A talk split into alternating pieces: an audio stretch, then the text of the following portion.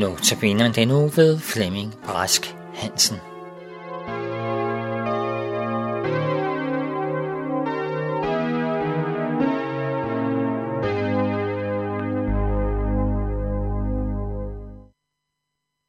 Vi skal bede sammen.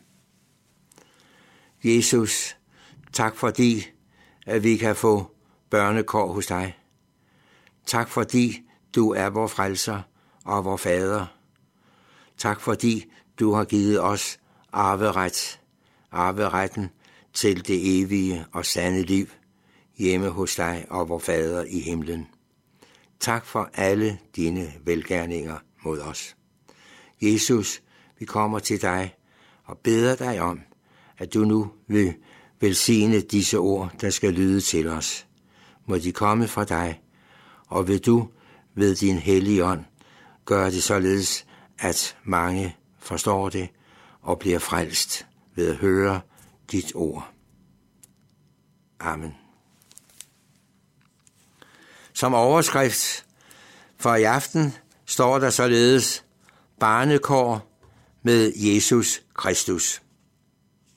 Og vi skal først dele nogle vers fra Paulus brev til Galaterne, kapitel 4, og det er vers 4 til 7.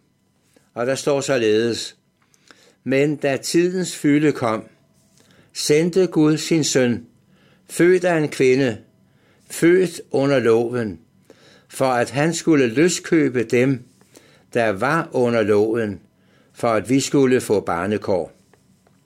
Og fordi I er børn, har Gud sendt sin søns ånd i vores hjerter, og den råber, Abba, fader, så er du da ikke længere træl, men barn, og er du barn, har Gud også gjort dig til arving. Amen. Dette ord er så rigt og forunderligt, at man aldrig blive, burde blive færdig med det. For her har Guds ord dybe sandheder at sige til os. Vi kan have med Gud at gøre på to måder. Enten kan vi være under loven, eller også kan vi have barnekår hos Gud. Enten har vi det ene, eller også har vi det andet. Vi skal ikke lade os bilde, ind, bilde os ind, at vi ikke har noget med Gud at gøre. På dommens dag skal vi stå til regnskab for vores handlinger her i livet. Husk det. På dommens dag skal vi stå til regnskab for vores handlinger her i livet, og det gælder os alle. Hvad vil det sige at være under loven? Det vil sige, at vi skal møde Gud med vores egen retfærdighed og vores egne gerninger. Guds lov er Guds vilje. Den angår alle. Gud, som har skabt os, har krav på, at vi skal tjene ham med et rent hjerte og rene hænder. Det er som det står i loven, i Guds lov.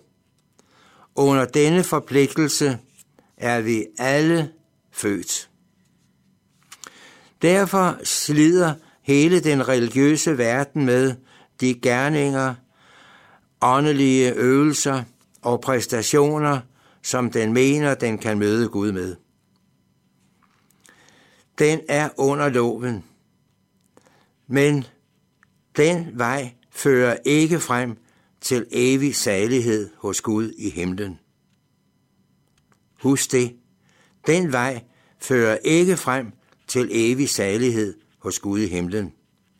Ak, nej. For med al vores stræben er de søndere for Gud. De står under Guds dom. Og nu, hør nu her. Det er den stilling, et hvert menneske står i, så længe han er under loven. Ligegyldigt, hvor meget vi gør i egen kraft for at behage Gud, nytter det intet. Vi er født som syndere. Og hør her, Gud tåler ikke synd. Gud tåler ikke synd. Men vær nu ikke fortvivlet. Gud lod sin egen kære søn komme til verden, for at han skulle løskøbe dem, der var under loven, for at vi skal få barnekår. Den tager vi lige en gang til. Gud lod sin søn komme til verden, for at han, altså Jesus, skulle løskøbe dem, alle os, der er under loven, for at vi skulle få barnekår.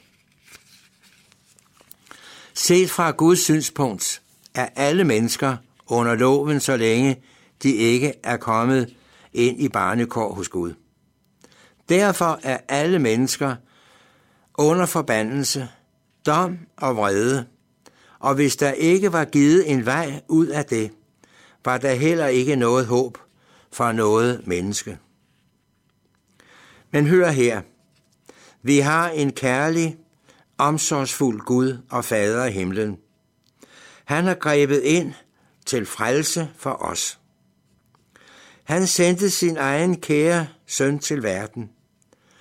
Guds søn lod sig føde ind i menneskeslægten.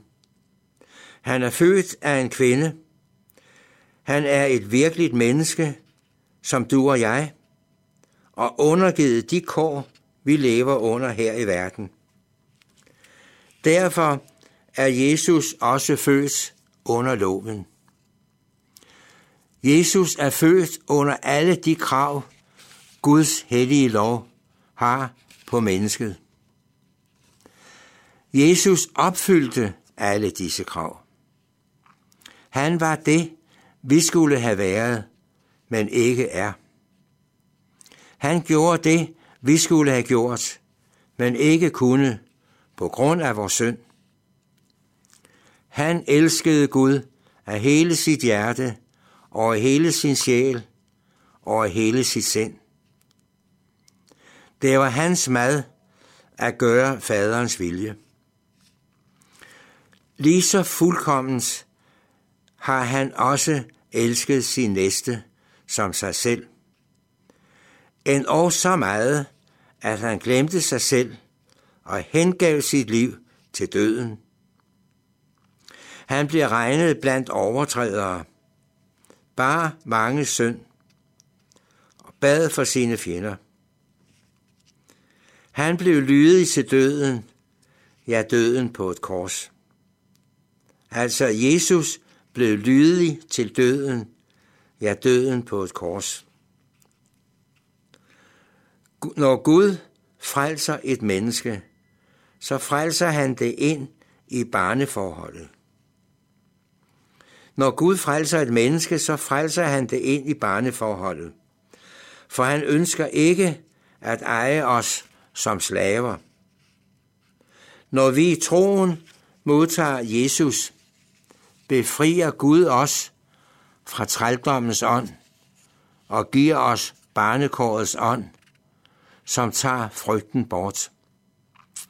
I salme 103, 15 læser vi, som en fader forbarmer sig over sine børn, forbarmer Herren sig over dem, der frygter ham. Altså som en fader forbarmer sig over sine børn, forbarmer Herren sig over dem, der frygter ham. Vi fører ikke regnskab over for vores børn.